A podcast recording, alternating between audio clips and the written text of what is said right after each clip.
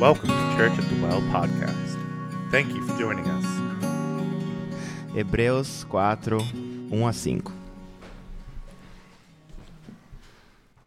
So the Bible says: Visto que nós foi deixada a promessa de entrarmos no descanso de Deus, que nenhum de vocês pense falhou, pois as boas novas foram pregadas também a nós, tanto quanto a eles, mas a mensagem que eles ouviram de nada lhes valeu, pois não foi acompanhada de fé por aqueles que ouviram.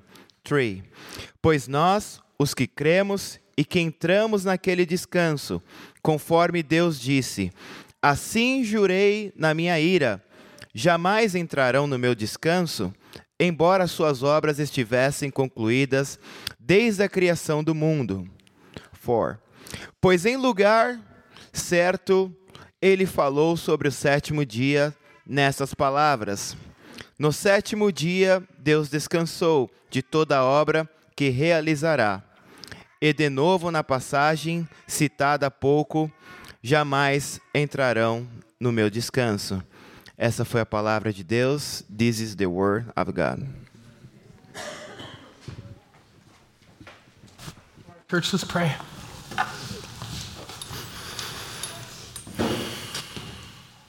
Lord, we come before you this morning. We call on you, Jehovah Nissi, the banner. You are our banner of victory in this battlefield of life. The spirit that you've given us and the faith that you've given us, Father, has tangible benefits, Father. I pray today that the people here, myself included, Lord, would feel you quiet the noise, calm our nerves, Lord. Give us the ears this morning to hear, Father. I pray that as your word is proclaimed through a really faulty man, I pray that the people of God here would be moved to draw near to you, Father. And you would continue to move in this, in this church and in this body of believers. Lord, make so much of you this morning. I want to fade into the background and just be your vessel in the proclamation of your good word. I love you so much, Lord. It's in your name we pray. Amen. Amen. And you can be seated.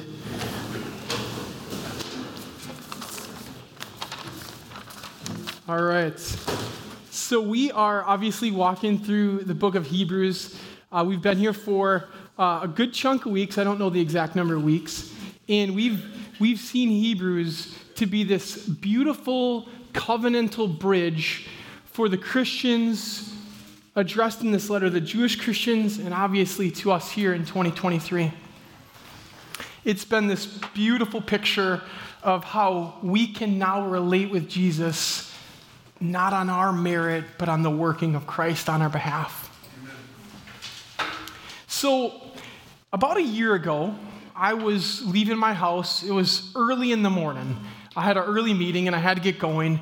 It was winter, it was pretty cold, uh, below freezing. And as I was driving out of my house, out of my neighborhood, I noticed that there was this, there's this beautiful house that had just been re- rebuilt, incredible looking really early in the morning, really cold. There's this couple outside on the stairs, just sitting there, talking, maybe looking a little bit frustrated, maybe just looking like a little panicky. It was just really weird.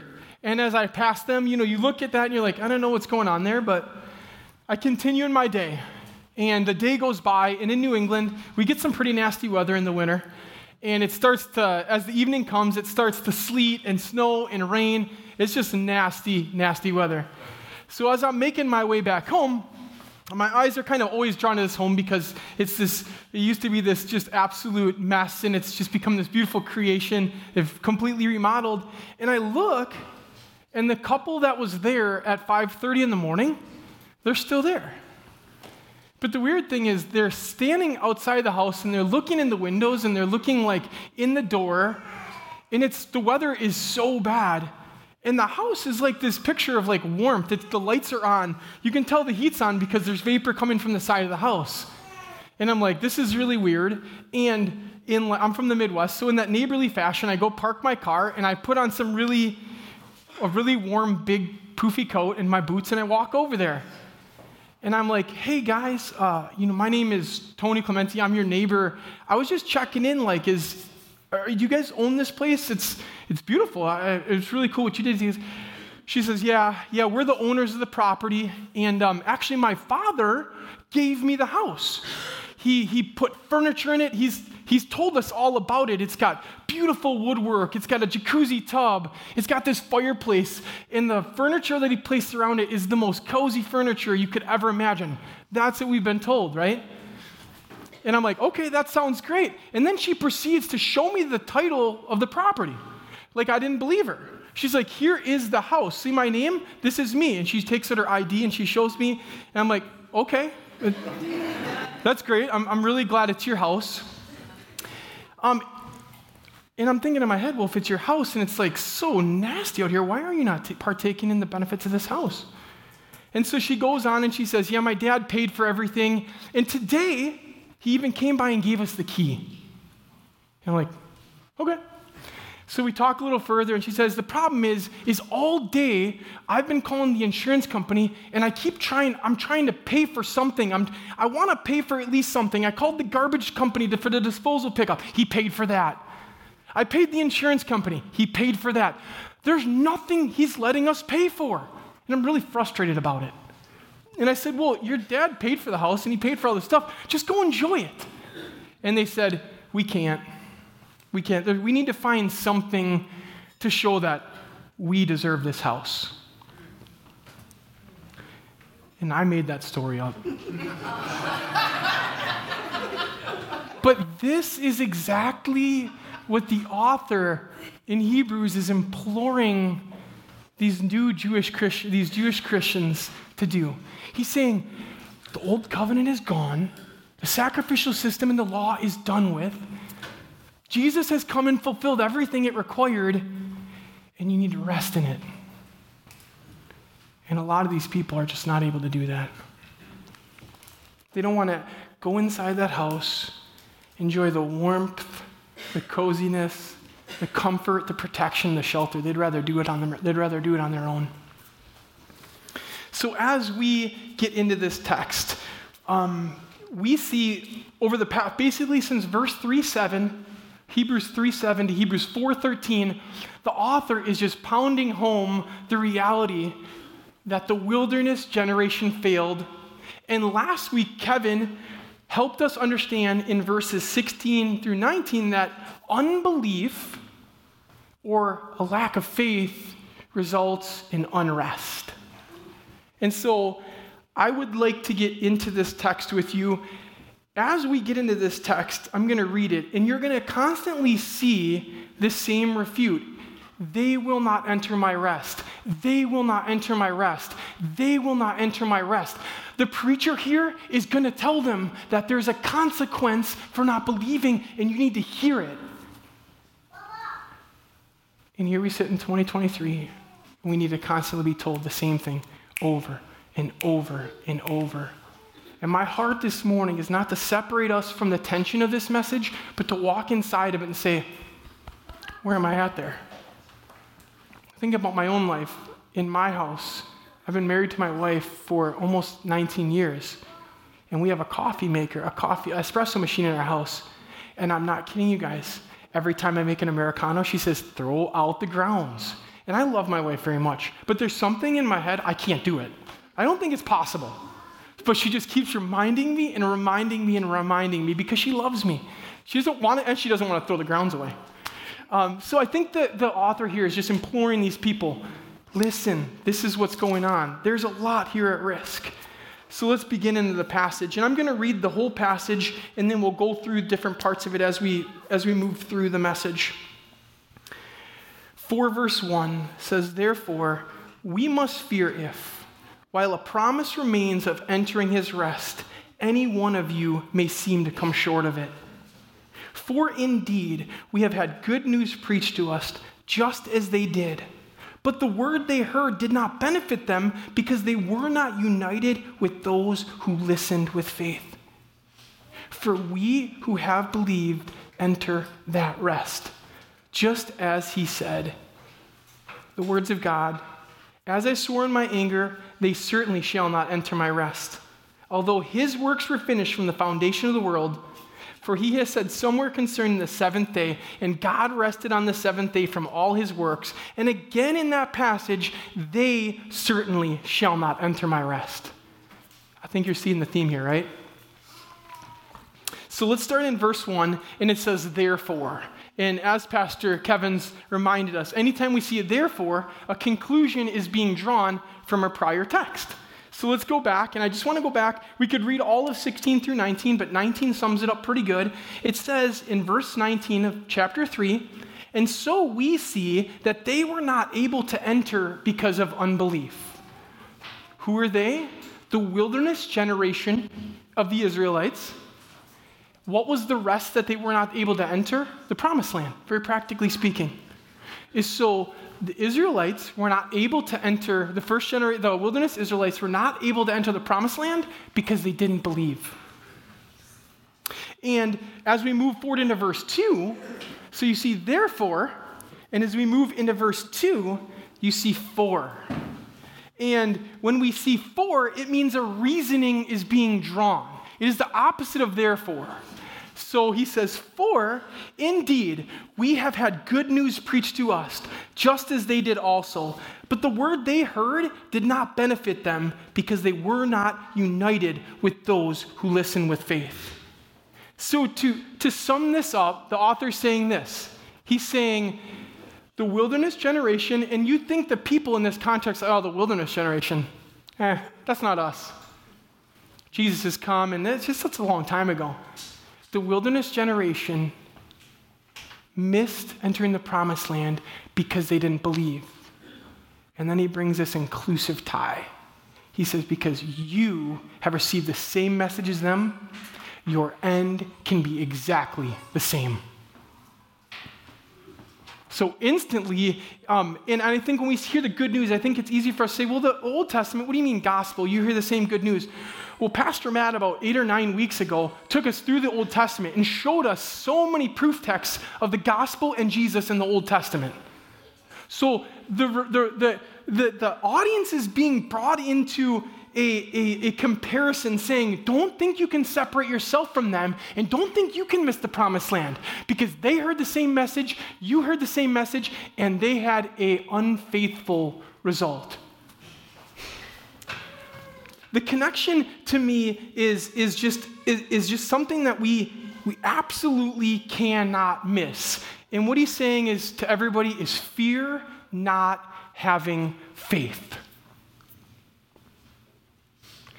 If you know God, but you don't trust in Him with mind, body, and soul, you will never enter His rest.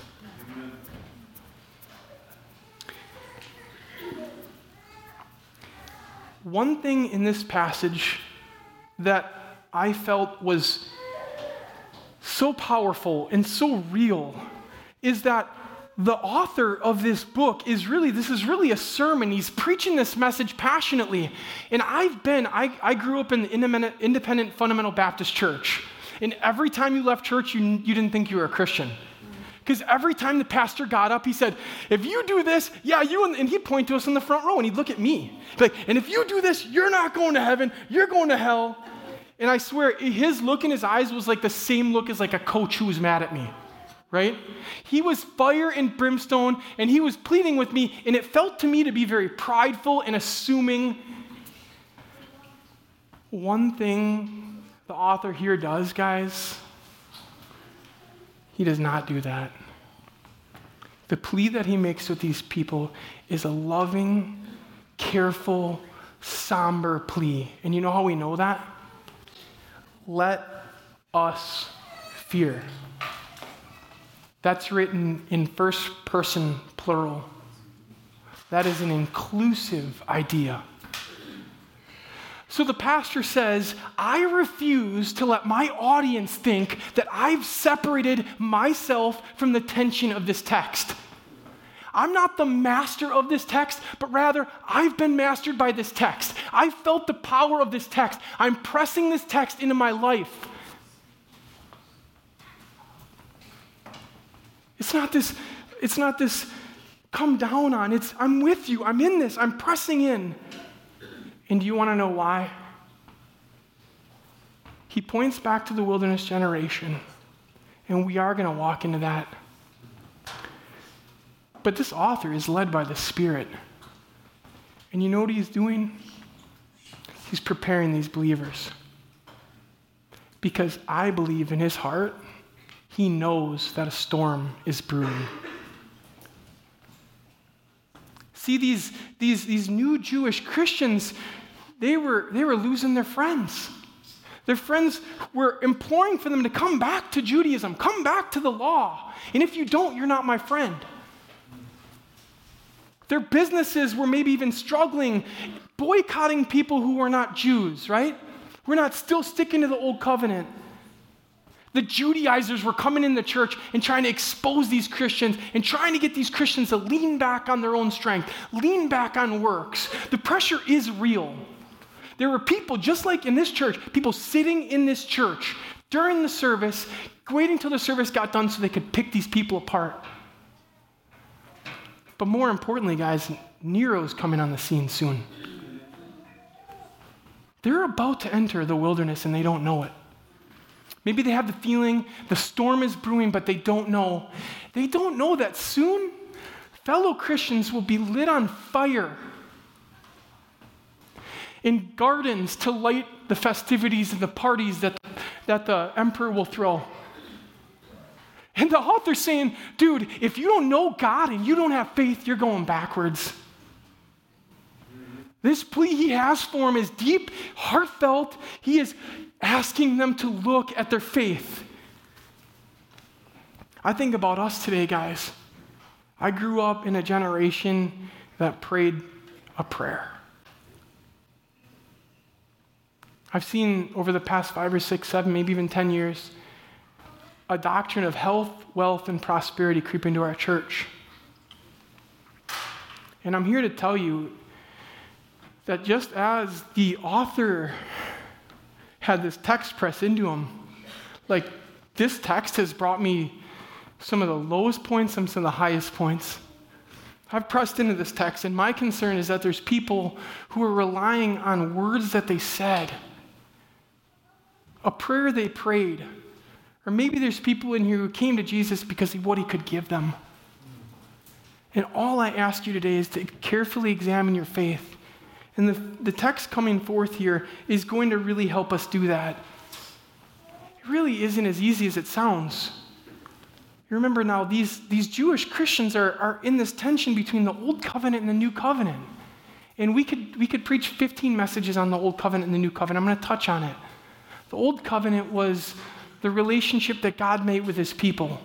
And what he required of them is that they would obey the Ten Commandments, and if they obeyed, they would be blessed. If they disobeyed him, they would be punished and they would die. But in that Old Testament covenant, God provides the ability for them to use because there's a punishment for sin. God uses, God allows them to use animal blood to take to cover their sin. So what these people would do is they would take their sacrifice to the high priest, and the high priest would take their sacrifice before God, and then they would be good. But it was a perpetual thing, and it never ended, and it kept going and going and going, and it was a tiresome thing. And then King Jesus comes on the scene. And King Jesus says, Stop with the sacrifices. It'll be me. So Jesus comes from a perfect existence in heaven, wears the same skin and bones we are, but wears it perfectly. And you know who he does it in place of? You. So God's requirement is that the law be filled perfect, the law of God, the, the, um, the, the Ten Commandments, and there's 760 laws that they made up, fulfill them all. And Jesus comes and he says, I am going to fulfill them all. And you know what? He does for us. And Jesus becomes this perfect sacrificial lamb to cover our sins. So Jesus takes all of our sins, puts them on him, takes them to the cross, sheds his blood to cover the penalty for those sins. And in only a thing that God could do, raises from the dead, goes down into hell, defeats Satan, defeats death, raises again, and now sits at the right hand of the Father. Where you know what he does? He prays for us. He intercedes for us. He's created this beautiful channel of connectivity between us and God. When we don't know what to say, even He's praying for us. When we're praying and we don't know what to say, it says the Holy Spirit's praying for us. So He says, Come into this new covenant. Please, please, please. I do like this too. The author here, this whole message and this whole dialogue he has with his audience is one thing he doesn't you do a lot is you notice he doesn't use his own words. And I think that's why you know he's serious. He uses God's word. He uses Genesis 2. He uses Psalm 95. And he quotes God. He says, If I'm going to take this message before these people, as serious as it is, I don't want them to think it's coming from me. They need to know it's coming from God. And I just, I look at that, that as just an incredible, incredible thing.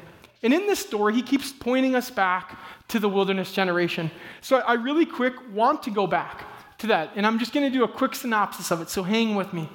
So we see the story of the wilderness generation in the book of Numbers. Numbers means wilderness. If I was going to name numbers, I'd say numbers the way, way, way, way too long, painful, unrestful journey. right? So God, so the Israelites are in captivity in Egypt and they're just they're slaves. It's a place of misery. And through an amazing work, a God used a flawed man named Moses, and he, he does amazing miracles, and he pulls them out of bondage, and they go into basically they're, they're just fresh from watching a whole army of people get the Red Sea collapsed on them, and they're sitting on the other side of the, the sea, and they're just, I can't even imagine, guys. They're like, I mean, can you put yourself there? An enemy, a very powerful enemy, is chasing you. And you look back, and they're all underwater. And you're like, oh my goodness. So they move to Mount Sinai where they get the Ten Commandments, they get instruction from God, a covenant with God is made. And everything is going okay. You know, they have their hot and cold times. They leave Sinai and they headed to Paran. Well, two or three days into that journey, Moses' brother and sister call him an idiot in front of everybody basically question his leadership in front of the whole everybody that, that moses is leading. And if you've ever led something if someone in there just kind of calls you out you'd like them like say hey you know come to the side here. But no they just went right out in front of everybody. So they continue this journey they get to paran and they send these spies out 12 of them and their job is to scout the land for 40 days and figure out like what is this promised land? You know basically give a report so the 12 men go, they spend 40 days there, and when they come back, when I was a kid, they said they came back and they had these grapes that were like the size of cantaloupes, and there was like 5 million cows, basically like Wisconsin, and, and everything was green, and, and this, and this, all, all they saw, it was a beautiful land, it was, it was, it was, it was built up, and there were these really tall guys there that looked pretty powerful. So all the spies actually had the same report actually saw the same thing. But do you know what 10 of them said? 10 of them said, Bro, if we go there, we're going to get destroyed. I don't care how much good thing is there. I don't care that God, who's taking care of us, who just closed the Red Sea on our enemies, says that we can go there and win it. We ain't going. Because if we go there, we're going to get our butts whipped. The words they actually use, and you should go back and read the story, is they say that if we go there, those big guys, they're going to devour us. 10 people. Well, there's 12 spies. So you see what's happening here? The 10 spies, two spies, Joshua and Caleb go and they see the same thing. Say, yeah, dude, the grapes are big, everything's great, it's amazing. It's actually turnkey right? It's like a house. It's a turnkey, man. They got everything set up for us. We're going to walk in there. I could, you know, Josh is like, I could see my kids playing over there, you know? And you know what they say? They say, Our God will devour them. No ifs, ands, or buts about it. He's behind us. We can't be stopped. But the fear mongers go to work. Start getting in the crowd and saying, guys, don't go there. You're really small, dude. You're going to be the first one to die. Don't even think about it. they start whispering and, and creating all this fear. And Aaron and, and, and, and, and so Joshua and Caleb rip their clothes off and they're pleading again, please don't. And the, and the masses win. And you know what they do? They, the people say, give, me a, give us, actually, give us a new leader. And you know where we want to go back? We want to go back to Egypt. We want to be slaves again. So give us a new leader and let's just go back to where we were slaves. You know what God does is God, in a way, honors their request. And He says, okay, you're going to wander here for 40 years and you're going to die here. But even in this, the whole time, guys, he's providing the people manna and water and bread, and he's still taking care of them. And one of the stories in here that just baffles me is they go into Moab, this horde of people. And the king of Moab's like, that's a lot of people. That's not good. I think they're trying to do something. He says, Balaam, hitman, sorcerer, come here. I need you to curse these people and get them out of here. And Balaam says, Okay, I'm going to do it, and I'm going to do it using the Hebrew God. And Balaam tries to curse these people, but all he can do is utter them blessing. So in the valley, in the desert, the Israelites are like up there shaking their hand at God. You, you're not taking care of us. You don't care about us. And up in the hills and in the valley, God is blessing them. And they take no account of it. So we have 10 people who come back and obviously don't have faith, wander around in the desert, die there. Two people who have faith will take the next generation of Israelites into that land that's promised for them. And guess what? Moses doesn't even get to come. So there, there is a, a picture that's being painted for us, guys, that faith equals rest in the promised land. Well, some of you might in your mind be already thinking through what rest is. And well, so Tony, you're talking about this rest. Like, what is rest? Well, I want to quick give you a Christian definition, a new kingdom definition of what rest is. So, rest is not just like sitting around and watching um, Red Zone after church. Okay? That's not rest. Rest is not on your fishing boat. It's not on the golf course. No, it is a little bit, but that's a very imperfect version, version of it. I want to take you guys to Acts chap- or James chapter 2, 14 and 17. Let's, and we're going to read that together. It's the next book. I'll give you a little bit to get there. James 2, 14 through 17. And this is what it says. He says, What use is it, my brothers and sisters, if someone says he has faith, but he has no works? Can that faith save him? If a brother or sister is without clothing and need of daily food, and one of you says to them, Go in peace, be warmed and filled, yet you do not give them what is necessary for their body, what use is that?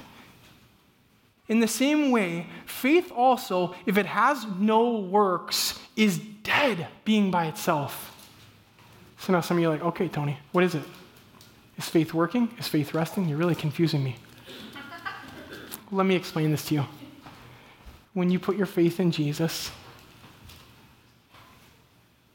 when you trust the working that He's done on your behalf, mind, body, soul, spirit, and you live inside of the reality of what Jesus has accomplished on your behalf, you feel restful. Rest has benefits. When you know Jesus, you have peace with God. You have a satisfied soul. You have a purpose and a meaning on this earth. You have better, meaning, more meaningful relationships. You have deliverance from the law of death in the bondage and the power of sin. I've experienced that. And if you have real faith, you have also. And what does the, what do these things generate in your heart? gratefulness and thankfulness. And when we're grateful and thankful, we move. And so, when you experience Jesus in his goodness, in his peace, in his mercy, and you're overwhelmed with the reality of that, you are so thankful that the only thing you want to do is move towards him and obey him and serve him. This is the working of a Christian. It is a burdenless, enjoyable work. The rest makes us grateful. Faith equals promised land equals rest. No faith, no promised land, and no rest. Well, the wilderness, does it sound like a tough place, guys? Does it sound like a hard place to be? So the wilderness in Scripture, in Isaiah, Jeremiah does a really cool job of explaining it, but it's a place of jackals. It's a place where there's creatures that'll eat you. It's a place of thorns and thistles, Jeremiah says. Isaiah in, in, Isaiah 14, he says that Satan has made the world like a desert. And so it even says that there's this creature um, in Leviticus named Azazel, which is a, like this demon spirit that torments people out there. Like, this is just not like, I'm sorry, guys, like, this is like, not, you're not going here to have a good, relaxing relationship or a good, rela- a good, relaxing vacation. It's not happening. This is the place where you're like scooting through, you're like, I got to get out of here. It's tough. So, if I can, if I can relate this to you, and if I can ask you this question, do you feel like you're in the wilderness? Do you feel like this, does this world feel like the wilderness at times to you? I mean, here we sit and look at what's happening in Israel. In Lynn, Massachusetts, they just found 220 pounds of these little Valentine shaped hearts that were fentanyl. What is this place?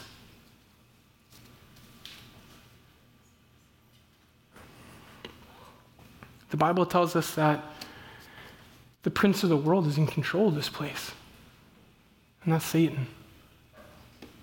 It's a really tough place. And so here we sit today in a wilderness like situation, right? We'll say, Tony, I, I know that, but what's, where's the good news? What's, what are you trying to get at? And so now I want to direct you guys to the book of Matthew, chapter 4, 1 through 11. And we're going to see Jesus go into the wilderness. If you can get there, I'll give you a little bit of time here. Matthew 4, 1 through 11. And I'm going to read it, give you a little bit. Then Jesus was led up by the Spirit into the wilderness to be tempted by the devil. And after he had fasted for 40 days and 40 nights, he then became hungry. And the tempter came and said to him, If you are the Son of God, command these stones to be bread. But he answered and said, It is written, Man shall not live by bread alone, but on every word that comes out of the mouth of God. Then the devil took him along in this holy city and had him stand on the pinnacle of the temple. And, and he said to him, If you are the Son of God, throw yourself down. For it is written, He will give His angels orders concerning you. And on their hands they will lift you up so that you do not strike your foot against a stone. Jesus says, On the other hand, it is written, you shall not put the Lord your God to the test. Don't try and pervert scripture to me. I'm going to tell you what the Bible says. Do not put the Lord your God to the test. Again, the devil took him along this very high mountain and showed him all the kingdoms of the world and their glory. And he said to him, All these things I will give to you if you fall down and worship me. Then Jesus said to him, Go away, Satan, for it is written, You shall worship the Lord your God and serve him only. Then the devil left him, and behold, angels came and began to serve him.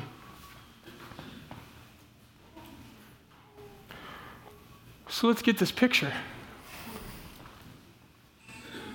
We've painted the picture that Jesus goes to the cross and dies for your sins, bears your wickedness, raises again, and now sits at the throne.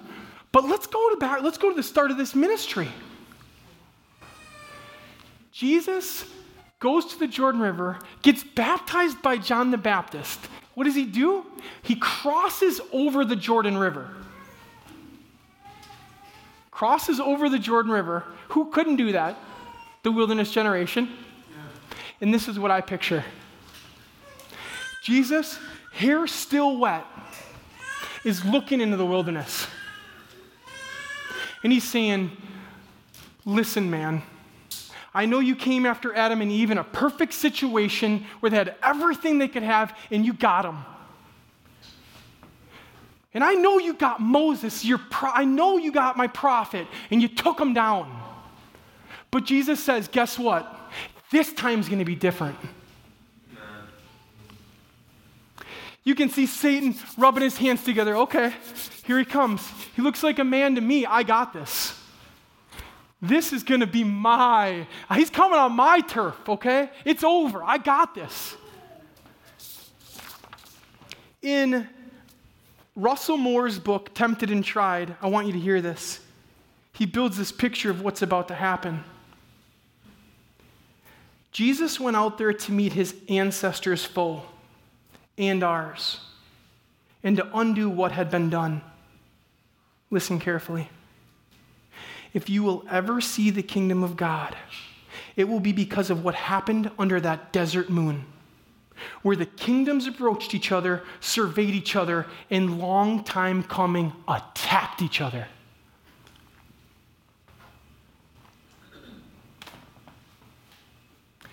Jesus goes out into the wilderness and does what we could never do.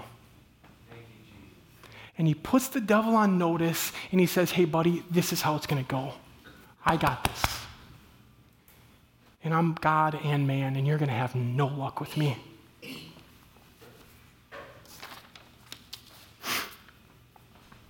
So I think if you're here today and you have put your faith in Jesus, there's some tensions that are arising in this, I think. You're saying, dude, like, Tony, you don't know me. I'm, I'm, I'm, I'm, I'm pretty bad. I make a lot of mistakes. I fail Jesus a lot. And to this, I want to put, I want to bring up another passage in Scripture. And I'm just going to read it to you, but it's in Luke 22, 31, and 32. And let me set the, t- set the context here. So, King Jesus is about to go to the cross, and he's about to shed his blood. And his best friend, Peter, he goes up to me and says, Peter, I just want to let you know, man, you're, you're going you're gonna deny me three times today. He tells that to Peter.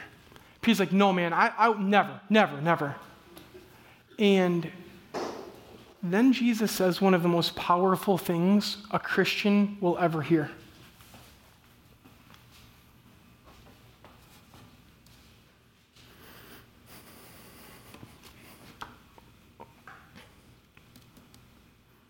In Luke 22, he says, Simon, Simon, Satan has asked to sift you like wheat. But I have pleaded in prayer for you, Simon, that your faith should not fail. So when you have repented and turned to me again, strengthen your brothers. Sub your name in there. Kevin, Kevin, Satan's asked to sift you like wheat. Wheat is sifted by the shaking of it, the breaking down of it. Satan has asked to break down these men that were following Jesus.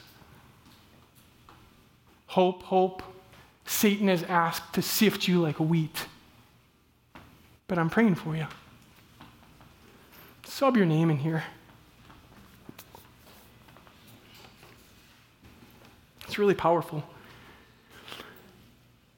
So I tell you today, if you've put your faith in Christ, tough in the wilderness. It's really hard. But guess what? Jesus has got you. Amen. He's going to move through you and he's going to cause you to persevere in this life. And you have already entered a victory. You've already won because you are a representative of Jesus and Jesus has represented you and you are victorious. How about if you're in here and you haven't put your faith in Jesus? Can we, can we go back to Hebrews again? I want you to listen really carefully. A promise still remains of you entering his rest. The promise is still available. worship team if you want to start heading up. I want to ask you a question. Have you experienced the rest that we're talking about today? It's a rest that's not based on your circumstances or what's happening in your life. It transcends that. It says in any walk, in any pace, in any moment of your life, you're fine because you're good with God because of Jesus. I implore you today to very carefully look at where you stand. And Christian, let me ask you this too. If you're moving with God and you're working with God and you're and God's asking you to do something different. He's, add, he's asking you to do something extra for Him. He's asking to move you in a different spot. And you're just, you don't want to move. I just encourage you to move. Trust Him. He's proven to be faithful, and He will be faithful again to you. So we're going to now enter into, uh, into a time of communion. And every week we do this at the church at the well. And um, you can stay seated or stand, um, whatever you feel led. Um, we have um, the elements on the left and the right here. But my heart is that you guys would consider the plea that's made today. Press into your faith and see how it's moving you. See what God is doing through it. If you don't have faith, it's very simple. Put your trust in Jesus. You'll find real rest.